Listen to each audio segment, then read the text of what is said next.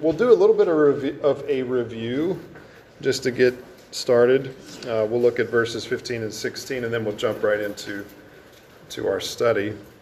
But Revelation chapter 19, look with me there at verse 15. We'll pick it up there and we'll read into chapter 20, verse 10. To chapter 20, verse 10. We, we definitely won't really expound much of verses 4 through 10 in chapter 20, but um, I do want you to hear it and, and get your mind wrapped around what's coming next week as we study that more intently next week. But Revelation 19, verse 15, and from his mouth, that's Christ, from his mouth comes a sharp sword, so that with it he may strike down the nations, and he will rule them with a rod of iron. And he treads the winepress of the wrath of the rage of God the Almighty. And he has on his garment, on his thigh, a name written King of Kings and Lord of Lords. Then I saw an angel standing in the sun, and he cried with a loud voice, saying to all the birds which fly in mid heaven, Come, assemble for the great supper of God, so that you may eat the flesh of kings, and the flesh of commanders, and the flesh of strong men and the flesh of horses and of those who sit on them, and the flesh of all men, both free men and slaves, and small and great. Then I saw the beasts and the kings of the earth, and their armies assembled to make war with him who sits on the horse and with his army. And the beast was seized, and with him the false prophet, who did the signs in his presence by which he deceived those who had received the mark of the beast and those who worshipped his image. These two were thrown alive into the lake of fire which burns with brimstone, and the rest were killed with the sword which came from the mouth of him who sits on the horse. And all the birds were filled with their flesh. Then I saw an angel coming down from heaven, having a key of the abyss and a great chain in his hand, and he laid hold of the dragon, the serpent of old, who is the devil and Satan, and bound him for a thousand years, and threw him into the abyss, and shut it, and sealed it over him, so that he would not deceive the nations any longer until the thousand years were finished. After these things, he must be released for a short time verse number 4 of Revelation, 9, uh, Revelation 20. Then I saw thrones, and they sat on them, and judgment was given to them. And I saw the souls of those who had been beheaded because of the witness of Jesus and because of the word of God, and who also had not worshipped the beast or his image, and had not received the mark on their foreheads and on their hand on their hand. And they came to life and reigned with Christ thousand years. well, that, okay, all right. Right on. I think it's the wind. It's probably the wind. It'll probably happen again, I think. We just lost power there a little bit. Um, so, where were we? Verse 5. Pick it right back up, verse 5. The rest of the dead did not come to life until the thousand years were finished. This is the first resurrection. Blessed and holy is the one who has part in the first resurrection. Over these, the second death has no authority, but they will be priests of God and of Christ, and will reign with him a thousand years. And when the thousand years are finished, Satan will be released from his, from his prison, verse number 8, and will come out to deceive the nations which are in, in the four corners of the earth, Gog and Magog, to gather them together for the war. And the number of them is like the sand of the seashore. And they came up on the broad plain of the earth and surrounded the camp of the saints and the beloved city. And fire came down, pardon me, fire came down from heaven and devoured them. And the devil who deceived them was thrown into the lake of fire and brimstone, where the beast and the false prophet are also, and they will be tormented day and night forever and ever. Um, these are Powerful and important words found here in the book of Revelation as the uh, time of church history and the time of the tribulation period comes to a climactic end. All of human history finds its pinnacle here in Revelation 19 as Christ returns. And uh, at our onset, I would have to say that there's one area of theology that engenders uh, more strife and de- debate and discord among brothers and sisters in Christ uh, than any other, and that would be the area of eschatology uh, or the doctrine of last things. Eschatology is, is, a, is another name or word for the doctrine or the study of last things. And, and you would think that whenever it comes to the return of Christ, that, that subject would unite brothers and sisters in Christ, that they would find themselves to be fighting for unity and be patient with one another, but instead opinions rage hot. Uh, there are no shortage of opinions regarding prophetic verses in Scripture. And uh, what should humble us before God, uh, what should humble us and drive us to seek His face, seek His leading, instead, it actually is allowed to separate. And it's allowed to uh, even separate the best of friends. And uh, I believe that the single greatest contribute, contributing factor to this ancient family feud of eschatology um, is the fact that one's entire system of interpretation comes under question. One's hermeneutic is called into question. Uh, and it, when it comes to future events revealed in Scripture, we think that, you know, in other words, I would say it this way that so much of the Bible contributes to our understanding of what is yet to come as far as prophetic revelation in the Bible. Uh, all of the Old Testament and the New Testament is pointing to what is yet future. And whenever you call someone's eschatology into question, you are essentially challenging their entire Christian system of interpretation. So things can become, come on now. Why? Oh, cool. Things can become. Uh, Kick, the wall next time to yeah. what was that time? Remember whenever we were. Uh, that happened one other time. I was preaching over here and I was talking about, I mean, I was, we were talking about the power of God, and then all of a sudden all the lights went out. It was really cool. Or one time I was preaching up there on a Sunday morning and it was getting really bad. You remember this? And the front two doors blew open. and all this rain and wind came bursting down through the center of the sanctuary. It was a lot of fun. Erwin Lutzer Moody Church was speaking one time, and he was, Boom. right there, thunder went. He says, Oh, yeah. That was for emphasis. Well, how about John MacArthur was preaching one time and an earthquake uh, went off, and um, I think they were preaching on uh, somewhere in the Book of Revelation about earthquakes, and a, an earthquake happened, and he's like, "Well, how about that for an illustration?" anyway, whenever you essentially bring someone's eschatology or point of view as regard regarding future events, whenever you bring that into question, you're essentially um, challenging their entire interpretive system, their entire method of hermeneutic. And I think as I was contemplating this today, as we were considering probably the most climactic event in uh, eschatological uh, revelation as far as the scriptures are concerned, I think what we need to keep in mind is that we should do so, uh, we should approach these things with great humility. And, and I've said everything leading up to this point right now is to, to approach with great humility, great grace, much patience, and a sincere heart, ultimately, to know Christ. I think, I think that's what we lose sight of whenever it comes to, um, to eschatology. We lose sight of the fact that this has been put here by God, that we would come to know Him more and that we would grow in, in the knowledge of Christ.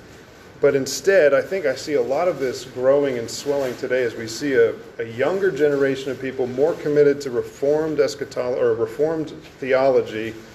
They, they, they enjoy diving deeply into doctrine. They enjoy the truth of Scripture going very deep, and it, it does puff up. It has a tendency to puff up. And it usually puffs up at its highest in eschatology. And usually, brothers and sisters are locking horns over eschatological issues to the point of even um, yelling at each other. And I think what we do is we lose sight that this is here, that we would be humbled, and that we would come to know Christ more. So, as we investigate these verses, I want us to be committed to humility and to, to the desire to know Christ more. So let's look at this from, from this standpoint. I, I've heard it this way a lot of people will say, well, what's the book of Revelation about? If you could summarize the book of Revelation, what does it mean for the Christian? And I've heard countless times, I've heard, I've heard seasoned saints and young believers, they'll say, we win. Have you ever heard that? We win. I, I would agree with that. There is a sense in which we win. But really, the fact is, he wins. It's, it's about the Lord Jesus Christ. So, what do we learn here about Christ from what we've just read? Well, as by way of review, He is Lord. He is Lord. You abandon the lordship of Christ and you are immediately on shaky ground. Christ is Lord. He is the incarnate Word in verse number 13. Look there. He is the Word of God. He is King of kings and Lord of lords. Verse 11 says that he is faithful and true. He's actually the one that is in control of this very weather that is surrounding the, storm, the, the church right now. He, not one drop of these raindrops that we hear hitting the windows, not one drop falls, falls without his permission and direction. He is, he is supreme. Christ's supremacy is all over these two chapters. He is, he is supreme Lord of all. He is true, He is faithful, He is judge. He is referred to in verse 15 as Almighty, and He is coming again, quite obviously. So, there, we learn that immediately that this text is not about us, this text is about Christ. It is all about Him. Even the return of Christ, it's not about us, it's about the glory of the Lord Jesus Christ Himself and His, his supremacy, and that He will he will bring all of his enemies under his subjection and under his rule and under his feet. He will make his enemies his footstool. Here's another thing that we learn from chapters 8, 19, and 20. Yes, Christ returns. Yes, Christ is supreme, but Scripture is consistent. I love this. I can't tell you. I wish that, that I had the time tonight to take you through all the beautiful cross references that are found just in Revelation 19 alone. It's, it's phenomenal. But we can't do that. There's countless references to the fulfillment of Old Testament prophecy. It's everywhere, it's all throughout these two chapters. Old Testament prophecy was fulfilled literally and in Christ's first advent, and a good rule of interpretation would be to expect literal fulfillment in his second advent as well. It's a consistency that we seek to desire, uh, that we seek to hold on to. Another thing that we learn here, and this third point I want to bring out to you, that we, this is still by way of review, that Christ's return will be marked by an all out slaughter. It will be marked by an all out slaughter.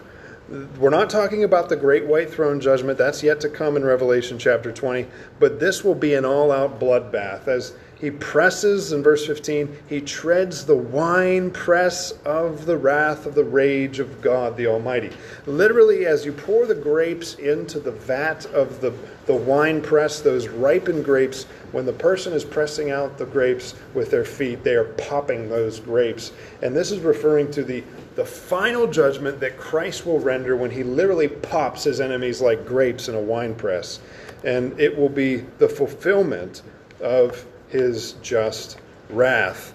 It's literally, as the LSB translates, the wrath of the rage of God. And this leads us to our. And you, you ask the question, well, how is that fair?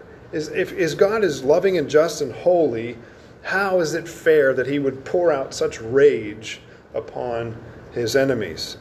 Well, in this time in which we live, the grace of God has is, is being poured out on both the just and the unjust. There is common grace that is going to our neighbors who do not believe in God. They are allowed to function in their day to day life. They live next to Christians. They don't live next to crazy people that are, you know, shooting at them and different things. But God's common grace pours out even on the wicked, even now. He gives them jobs and money and finances, and He fulfills their needs. It's God's common grace. But they are sinning against a holy and just, a perfectly holy God that in order for him to be just, he must punish sin.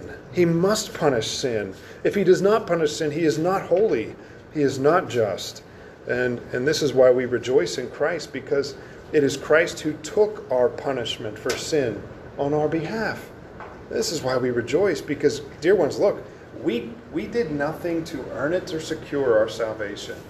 Uh, we are completely unable, completely incapable of coming to Christ. God must act first. He is the initiator. We love Him because He first loved us. And this brings us to the cross references that I would like to take you to tonight.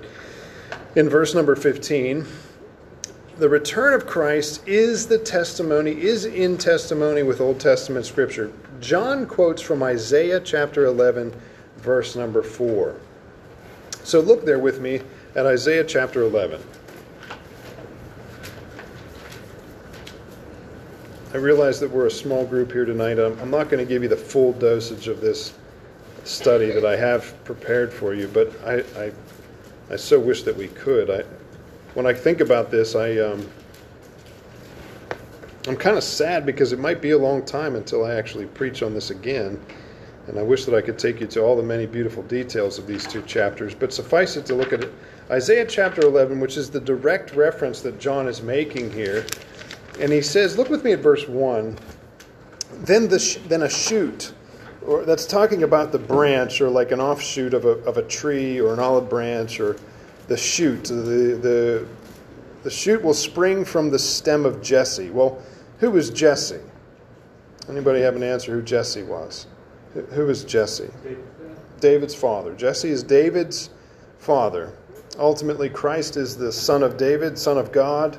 He is in David's line, the tribe of Judah. So, whenever we read about the shoot that will spring from the stem of Jesse, this is referring to the offspring of Jesse, not only David, but ultimately pointing to the Lord Jesus Christ.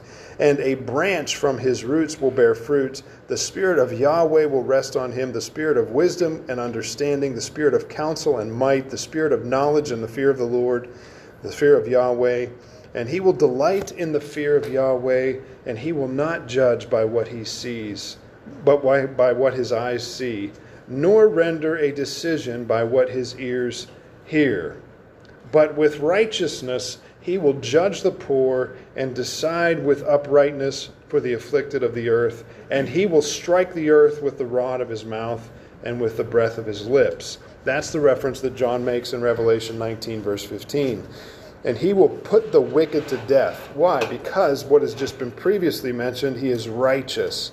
He has all knowledge, all counsel, all wisdom, all understanding, all might. His eyes don't miss a thing, his ears don't miss a thing. He is perfectly just to judge. In uprightness, he will decide with uprightness for the afflicted of the earth. This is our King Jesus. This is what is what John is referring to, pointing back to Isaiah chapter 11 verse 4 also, verse 5 righteousness will be the belt of his loins, and faithfulness the belt of his waist. Now, now pay very close attention to this.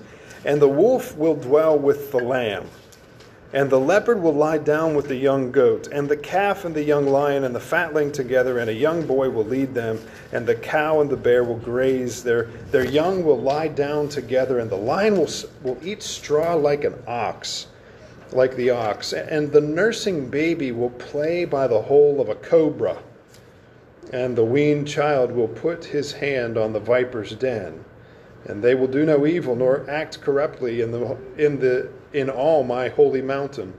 For the earth will be full of the knowledge of Yahweh, and the waters cover the sea. Then it will be in that day that the nations will seek the root of Jesse it's still referring to the same thing. It's still referring to Christ through those verses. He's coming in judgment in verses 4 through 9, and then there's something that will be restored. There's an amazing ecological transformation that has yet to take place that is referred to in 6 through 9. That there's going to be something that is that is unlike anything we've ever seen. I've you know, cobras I see those the, the, the cobra snake on television, and it still gives me the heebie jeebies. It's on the TV, it's through the screen, and there's these guys. They're like three feet away from the, this giant king cobra, and they're playing these little fiddle flute things, and the, the cobra's dancing around. I'm just waiting for it to tag that guy, and he's done. We don't play with cobras. Some people do, but, but it's, it's insane. None of this has happened. This is, this is something that Isaiah is referring to that is associated with the second coming and the judgment that is brought therein by the Lord Jesus Christ, this shoot of Jesse. Notice that the nations will seek the root of Jesse, who will stand as a standard for the peoples, and his resting place will be glorious. This is, this is a, something like we've never seen in the world yet to this point. Then it will be in that day, that verse 11, that the Lord will again acquire the second time with his hand the remnant of his people who will remain. He's talking about those who have been dispersed. He's going to re- reference Israel in these next coming verses from Assyria, Egypt, Pathros, Ethiopia, Elam, Shinar, Hamath, and from the coastlands of the sea. And he will lift up a standard for the nations and assemble the banished ones of Israel and will gather the scattered of Judah the four, from the four corners of the earth. And he goes on to talk about Ephraim and Judah and, and, and how he's going to regather his people back to himself in that time. But this is all referring to the second coming of Christ when he's coming in, in wrath and vengeance. He's pressing out the winepress of his wrath. John is pointing back to Isaiah chapter 11. Now you're still in Isaiah. Go to Isaiah 63, verse 3.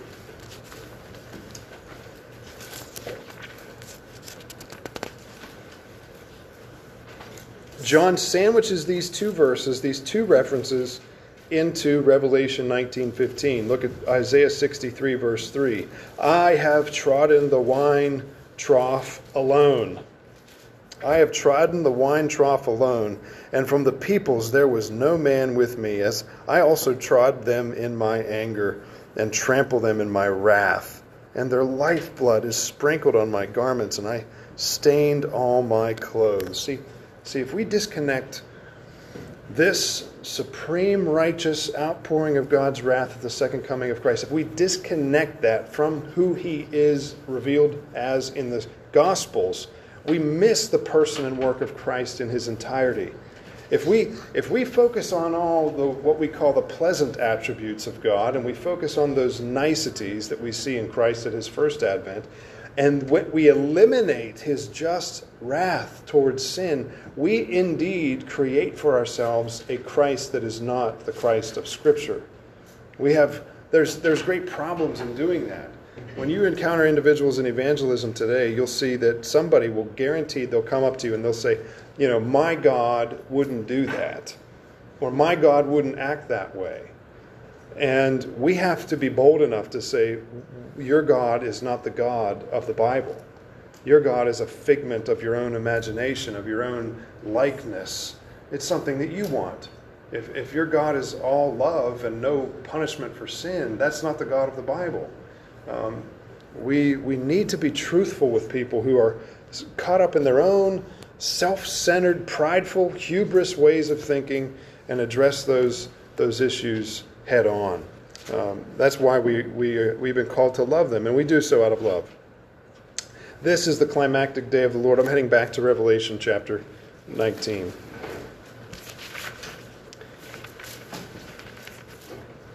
Look at verse number 17. We, we studied uh, last week, we studied that in he that was on the garment, verse 16, he has on a garment on his thigh name, a name written King of Kings and Lord of Lords. He is absolutely supreme and He must reign supreme in our lives as well. Uh, just a quick note on that. I told you I wouldn't elaborate on this very much further, but we also live in a time where individuals would like to deny the lordship of Christ. Where somehow you can. I just read a story here recently that somebody, somebody professed Christ. They made a, they made a, prayed a prayer, and um, and then they turned their back on Christianity and they, they, they denied the faith, they denied Christ, and, and someone, a professor, actually had the audacity to say, No, I believe that person is sincerely saved, even though they profess to be an agnostic or an atheist today. I think that has so permeated the church that it is a cancer that is, um, it, it is, it is uh, terminal it's a terminal it's a terminal cancer. Whenever we whenever we tell somebody that they can actually pray a prayer or do something decisional regeneration, walk an aisle, whatever it may be, and we say, "Oh no, you know, we, I know this guy lived like the devil, and uh, he's he he made a prayer at, at, a church camp one day, and Uh, but no, I know he's in heaven now because you know he made that prayer. I know he lived in sin and and uh, denied Christ at the end of his life, but I'm sure that he's he's in heaven. No, that's a lie. That that's a denial of the lordship of Christ. When someone is converted, genuinely converted, when they have been transformed by the Spirit of God, they will be a new creature. They, they will be new. They're going to still battle with sin, but there will be a change visible. There will be a change. There will be a one of the the defining characteristics of a truly a truly converted person is that they they have a hatred towards sin, and they have a love for Christ. Um, You'll, you'll meet Christians that battle with sin all of their lives, and, and they'll battle with, we'll battle with sin until we die. But there's a love for Christ and a hatred for sin. Whenever you find someone that says, yeah, well, I'm not really too into that repentance stuff, you're probably dealing with a false convert. You're probably dealing with somebody that has not truly been born again. Um, to deny the lordship of Christ is a very dangerous and deadly thing to do. Uh, verse 17, now we get to our text. Then I say, then I saw an angel standing in the sun, and he cried with a loud voice, saying to all the birds which fly in mid-heaven. So that, that reference there to mid-heaven is talking about the birds that are flying in the sky. These aren't angelic birds. These aren't. This this is actually birds that are being commanded by the angel. Essentially, this angel is calling the shots. He is he is declaring the victory of the battle of Armageddon before it even takes place this angel says, Come and assemble for the great supper of God, so that you may eat the flesh of kings and the flesh of commanders and the flesh of strong men. It's just going to be a, a an all out wipe out bloodbath. This is the battle of Armageddon. It's referred to in Ezekiel 39. You can check that out some other time, uh, verses 17 through 20. This is that final great battle that will take place where Christ will ultimately wipe out uh, the opposition, the armies of the beast, the kings of the earth, and their armies. They will be totally annihilated. Look at verse number 19. Then I saw the beast. That's referring to the Antichrist. We have no reason to s- suggest otherwise. I saw the beast and the kings of the earth and their armies assembled to make war with him who sits on the horse and with his army. Notice this. So you can picture this battle that has been set in uh, ultimately by God. In the Old Testament, it refers to God as the one that sets this battle uh, before Christ. They set the, the beast and his kings and the kings of the earth and their armies, they set the battle in array against Christ, and literally in the next verse, it's all over. It, it, it's done. Between verses 19 and 18, the Battle of Armageddon takes place, and God doesn't even, Christ doesn't even have to lift a finger. He, he only so much as to speak and the victory is his. He wipes out the opposition. There is something like we've never seen and never will see anything like it. Christ is going to just annihilate his enemies, and he doesn't even have to lift a finger. He just speaks. And verse 20, and the beast was seized.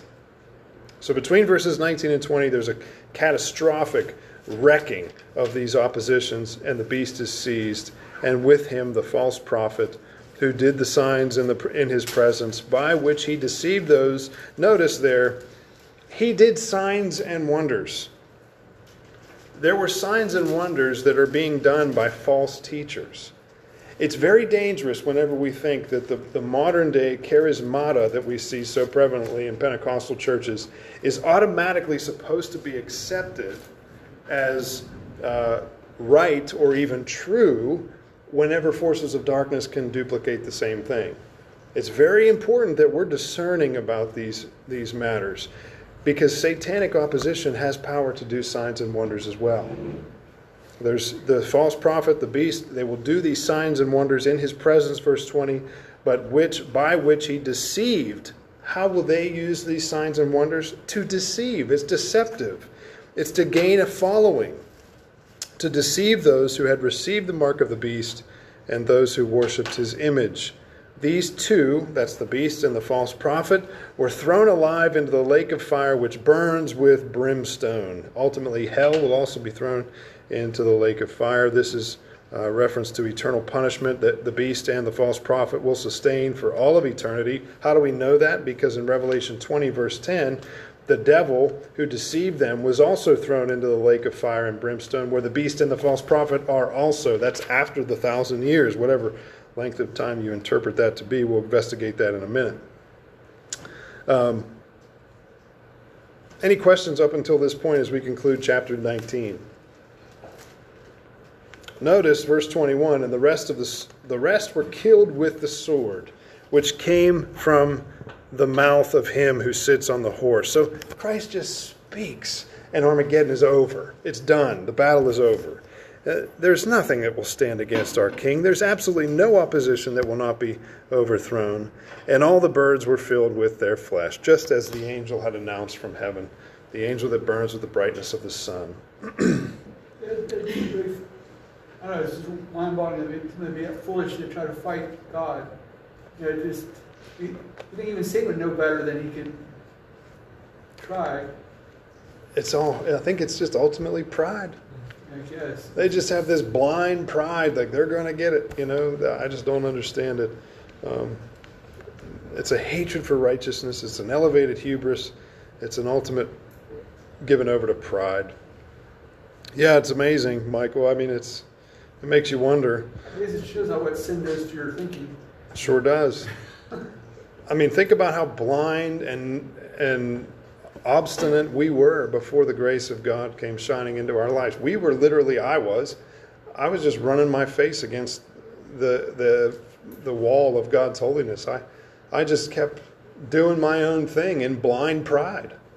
I was completely given over. I couldn't save myself if I wanted to, and uh, He graciously opened my eyes. And I think that's what you're, you're referring to is the blindness of the wicked is is literally reprobate. It's like a um, it's like a reserved for punishment mindset. It's completely obstinate. This leads us to our finally, finally our second heading. Our second heading is that the judgment of Christ is final and is it is authoritative. It is final and authoritative. This is the final judgment of Christ. It is final and authoritative. Amelia, you're doing great. Thank you. Good job. Pretty picture. Good job. This is the uh, the final rendering of Christ's judgment, and after this, everything has changed. Notice in verse number 20, verse number 1 of chapter 20. Then I saw an angel coming down from heaven, having the key of the abyss and a great chain in his hand, and he laid hold of the dragon, the serpent of old, who is the devil and Satan, and bound him for a thousand years. Now, there's a pardon me, there's a, a fourfold list of the names of the devil here, the names of Satan. He's known as the dragon. He is that serpent of old. That's pointing the whole way back to the book of Genesis. And it's also a reference to Genesis 3:15, the, the proto-evangelium where, where Christ is said to be the seed of the woman that will crush or bruise, uh, the crush the head of the serpent, and the serpent's head will bruise his heel. Um, he is that serpent of old who is the devil and Satan. He is that fallen angel. Um, we could go into a whole series of studies about um, who Satan is and how he opposes God at all costs. All the references of the of the scriptures referring to Satan, but we, we won't do that. We we're well acquainted with who this is referring to here in verse two, because it summarizes all that he is. He is he is darkness. He is the father of lies. He's the dragon, the serpent and he is the devil, he is Satan. And this is the final victory over the devil. Now, now check this out. Um, I was speaking with a dear friend of mine here recently. I think I've referenced, I, I, I spoke to you about this before. And he came up to me on a street corner one day and he said, he said, I believe that Satan and his demons are bound right now. And I thought to myself, I'm like, that doesn't really make much sense. Do I believe that Christ is defeat that that uh, Satan has been defeated by the um, death and resurrection of Christ? Absolutely. I think he's a defeated foe. I think he's done. He's he's uh, he's reserved for eternal punishment. But to, to think that he is bound at the present moment, I think that's greatly misled and inconsistent. And here's why. I want to give you two reasons why I think that's that's problematic. One, it doesn't work chronologically in what we just read. Um, what I mean by that is that the second coming of Christ, which we interpret to be literally, Christ is going to return again, then the binding for a thousand years takes place uh, in verse number 2 of Revelation chapter 20. Um, but the, for the most part, there's verses in the New Testament that also refute that. For instance, 1 Peter chapter 5, verse number 8 and 9.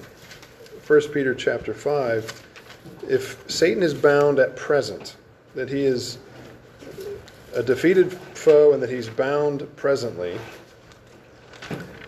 why would Peter tell us in verse number 8 of 1 Peter chapter 5 be sober, be vigilant, or be watchful? Your adversary, the devil, prowls around like a roaring lion seeking whom he may devour, seeking to devour. If he's bound, how is he referenced here as lurking and seeking someone to devour? Well, again, I think that this is just inconsistent. To think that he has been bound in some capacity that is outside of having any influence in the world around us, I think that's just in, inconsistent. Again, in Ephesians chapter 6, whenever Paul talks about uh, putting on the whole armor of God, we are to put on the whole armor of God in Ephesians chapter 6, verse 10. After Paul commands us to, as believers, to be strong in the Lord and in the might of his strength, put on the full armor of God so that you will be able to stand firm against the schemes of the devil. Is, this, is Satan a defeated foe at present? Absolutely, he is. He is defeated. He's been defeated by the cross of Christ and by his resurrection, he is a defeated foe. But to think or equate that he is bound in the sense of unable or inability to touch um, the present time, I think it is an inconsistent hermeneutic and it brings damage to the testimony of Scripture. This leads us to well, then what does this 1,000 years mean? Some would say that the 1,000 years is symbolic, that somehow this is not a literal 1,000 years. Um, notice verse 3 of, second, of uh, Revelation 20, verse 3. And he threw him into the abyss and shut it and sealed it over him so that he would not deceive the nations any longer until the thousand years were finished. After these things, he must be released for a short time. Look at Revelation chapter 20 at the end of verse 4. And they came to life and reigned with Christ for a thousand years. Verse 5 And the rest of the dead did not come to life until the thousand years were finished. This is the resurrection. This is the first resurrection. Verse 6 Blessed and holy is the one who has, has a part in the first resurrection. Over these, the second death has no authority, but they will be priests of God and of Christ and will reign with him for a thousand years. Again in verse 7 And when the thousand years were finished, Satan will be released out of his prison. There's six different times in Revelation chapter 20 is a, a thousand years referenced. And as I mentioned at the onset tonight, brothers and sisters in Christ usually go toe to toe regarding this section of Scripture right here. Usually, there is most conflict uh, pertaining to these verses and what this 1,000 years actually means. Well, I want to investigate in our time that we have remaining, just a couple minutes now, essentially the three major views of the millennium, or the three major views of these 1,000 years, this 1,000 years that's referred to in Revelation chapter 20. The first that I would like to address is something that is surprisingly on the rise. I, am really surprised that it's on the rise. It's called post millennialism. Post millennialism post millennialist, and I'm going to try to give this the fairest treatment that I know how, uh, because I told you in the beginning that I think that we need to approach with humility, we need to approach with the desire to grow closer to Christ. The first view that we're going to look at here is the post millennialist view. They believe, post millennialists believe, that the 1,000 years is only symbolic. It is given this 1,000 years is a symbolic time referring to this age of righteousness that we presently reside in. It's often called a golden age of righteousness or spiritual prosperity. Do I think that there's going to be people saved in the present time in which we live? Yeah, that's why I preach the gospel. However, the postmillennialists will refer, this is often referred to as a positive or a positivist or an optimistic view of the millennium. The idea is that the age in which we live in now is the kingdom age. It is the kingdom age, and this age will be, as the postmillennialists will advocate for, that this age will be ultimately finalized when the church has evangelized the entire world with the gospel, ushering in what is commonly known as a theonomy, meaning one massive global Christian population.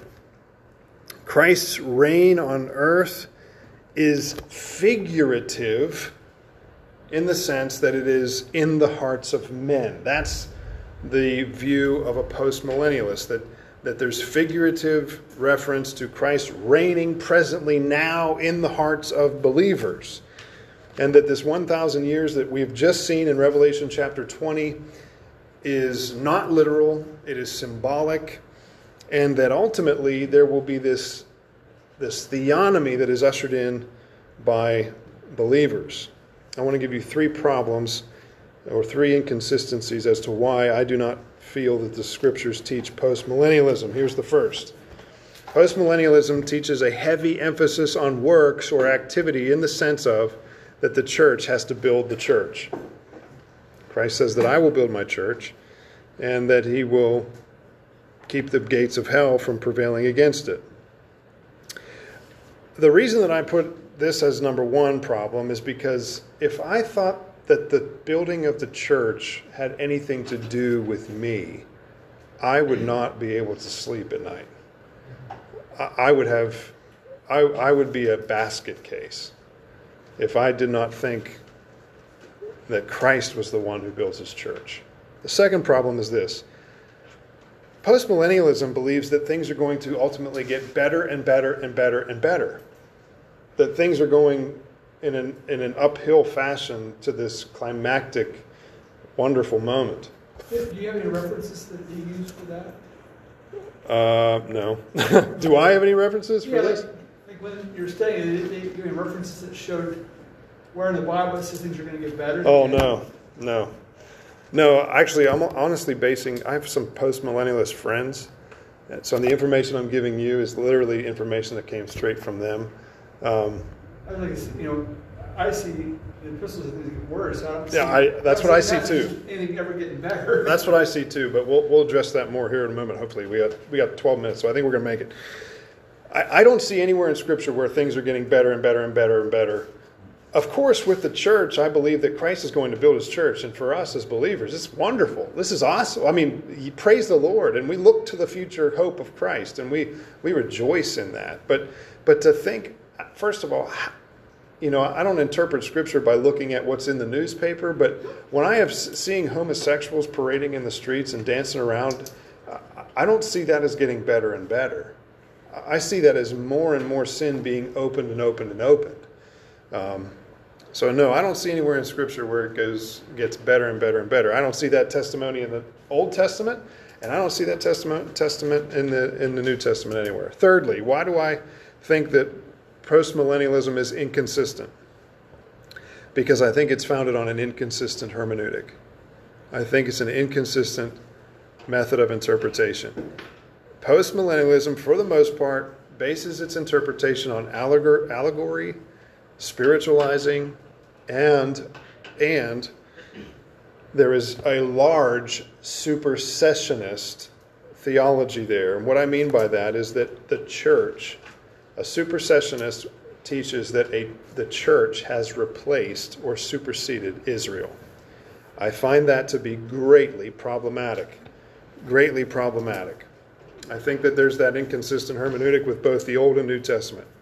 The second predominant view with regard to this 1,000 years that we're seeing here in Revelation chapter 20 is known as amillennialism. Amillennialism. Amillennialism is the idea that the thousand years referred to here is merely symbolic. Again, it's like postmillennialism, postmillennialism in that sense, that this is just a symbolic reference to a thousand years. And that the Old Testament references to the millennial kingdom mean that the millennial kingdom is now being fulfilled in the church. So it's quite, uh, I would call amillennialism the uh, negative side, while postmillennialism would be considered the positive. Or you could say that amillennialism, amillennialism is the reductionist standpoint, where they, they just kind of push these things to the side, and then all of a sudden they're left with just this ah, there's no 1,000 years that we're, that's merely symbolic, and uh, that these, those Old Testament references to a millennial kingdom uh, mean now in the church here's two problems that I see with millennialism. Don't worry, I'm going to bash on premillennialism too, so don't worry about that. Um, the prob- two problems that I see with with amillennialism is one, never in Scripture, nowhere in Scripture is the word year used in association with a number. So whenever you read in Scripture, Old and New Testament, you read year, the word year followed by a number or preceded by a number, nowhere in Scripture does that not mean that year, that, that amount. So what I'm saying is that if it says a thousand years, nowhere in Scripture does it not mean a thousand years. If it says ten years, nowhere in Scripture does it not mean ten years. It is always translated literally or interpreted literally. So again, we kind of fall back here with the amillennialist point, and I have dear friends and I have men that I love in, in the Lord that are amillennialists. But I think, again, this is an inconsistent hermeneutic. The second problem I see with amillennialism is that it is historically supersessionist. It is historically replacement theology. Now, they hate that phrase, replacement theology. Historically, it's an Augustinian theology in the sense that the church has replaced Israel.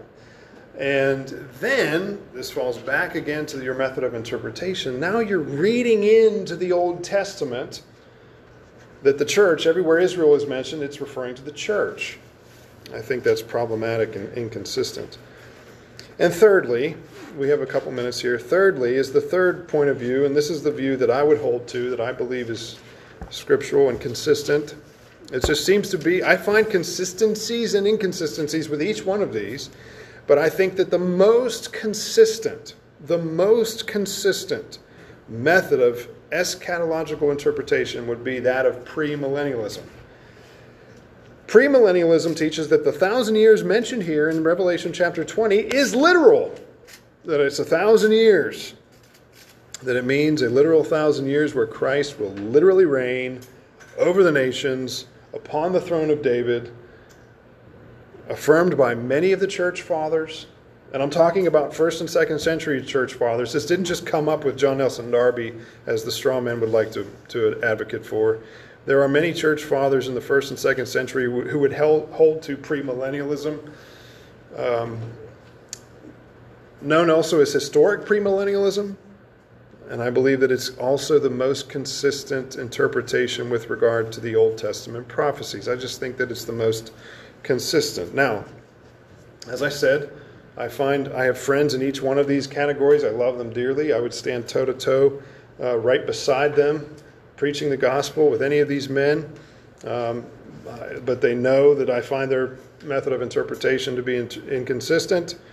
And since I've mentioned their inconsistencies, I think I would like to mention premillennialism's inconsistencies as well. I've found three major inconsistencies with premillennialism. I want to give them to you. One is that it's often abused in hyper dispensationalist circles who often advocate for two ways of salvation. They're often advocating for two ways of salvation. Uh, that somehow, also, I've actually read that some would interpret the Sermon on the Mount being reserved for the, the millennial kingdom. I don't know where you find that at all. I don't know how you get chapters 5, 6, and 7 in the book of Matthew, how that automatically equates to the thousand year millennial reign of Christ. Nowhere, anywhere in the Sermon on the Mount, does that lend itself to such an interpretation. Another one of the problems, the second problem I find with premillennialism as we see it today, is that guys like C.I. Scofield, Lewis Sperry Chafer, and the Dallas Theological Seminary, uh, a lot of the Dallas Theological Seminary guys, um, they disassociated themselves from lordship salvation. They, they've, they've stepped back away from, from the lordship of Christ in salvation. And I think that that's problem, problematic, and it's usually found in those premillennialist dispensational circles.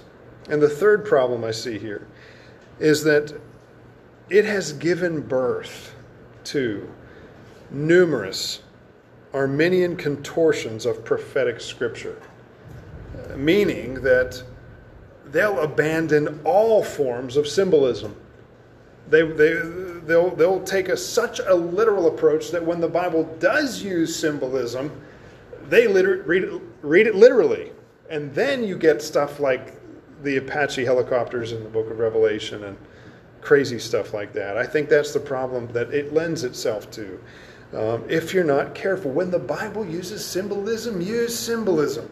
When there's when there's literal interpretation, interpret it literally. Um, I don't find this to be that difficult, but as you'll find with anything, guys will take things to the extreme, and they'll uh, try to read themselves or their own ideas into the text, and that becomes a, a big problem. So, uh, there's my spiel to a class of 85, and uh, actually like a class of seven. My, Malachi's looking at me like, man, I got to know what, I, I, you lost me a half hour ago.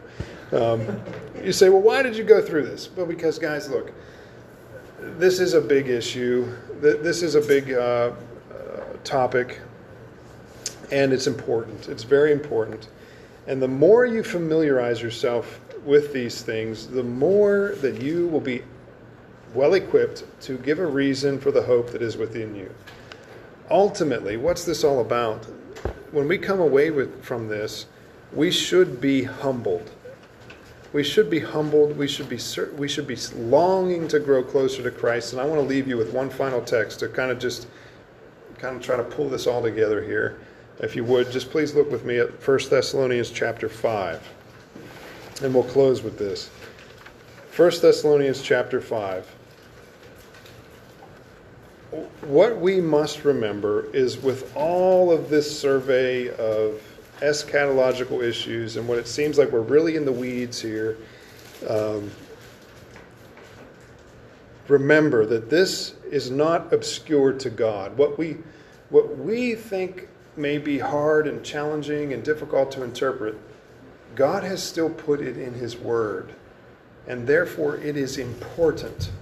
And it is some guys would like to approach these things and say, well, you know what? We just can't know, so let's just throw our hands up in the air and let's just back off away from it and let's just, you know, it's not that important. No, it is important. It is very important. How do we know it's important? Because God has put it in His Word. It is important for us. It is important that when we read these things, that we don't just kind of throw our hands up and say, well, I just don't get it. I'm never going to understand it. I'm going to walk away from here and just forget it. No, it's important that we see these things and we seek to dive deeply and always yearn to know Christ more. That's the that's the 16 penny nail of this entire study. Is I want us to know Christ more. Look at 1 Thessalonians 5:1. Now concerning the times and the seasons, brothers, you have no need of anything to be written to you for you yourselves know full well that the day of the Lord will come just like a thief in the night. That day of the Lord, there, that he's referring to, that Paul is referring to, is what we've just read in Revelation 19 and 20. It's that final day, the climactic battle of Armageddon that will end the tribulation period and usher in the millennial kingdom. Look at verse 3. While they are saying peace and safety, then destruction will come upon them suddenly, like labor pains upon a woman who is pregnant, and they will never escape. But you, brothers, here's the application, guys. Out of everything I've just talked about for the last 50 minutes, here's the application. But you, brothers, are not in darkness, that the day would overtake you like a thief. For you are all sons of light and sons of the day. We are not of the night nor of the darkness. So then, let, here's the application. So then, let us not sleep as others do, but let us be awake and sober. For those who sleep, sleep at night, and those who get drunk, they get drunk at night. But since we are of the day, let us be sober. There's a command. Let us be sober, having put on the breastplate of faith and love, and as a helmet, the hope of salvation. For God has not appointed us to wrath, but for obtaining salvation through the Lord Jesus Christ, who died for us, so that whether we are awake or asleep, we will live together with him. Therefore, comfort one another and build up one another, just as you also are doing. I think Paul loved the Thessalonican church. I think the reason he brings in eschatological issues is because he wanted to comfort these people. Why do we study about future things? Because it comforts us. It gives us assurance and peace and hope, and we look to the promises of the Lord Jesus Christ. We rejoice in these things. It shapes our worldview, it brings us hope and comfort. Any questions or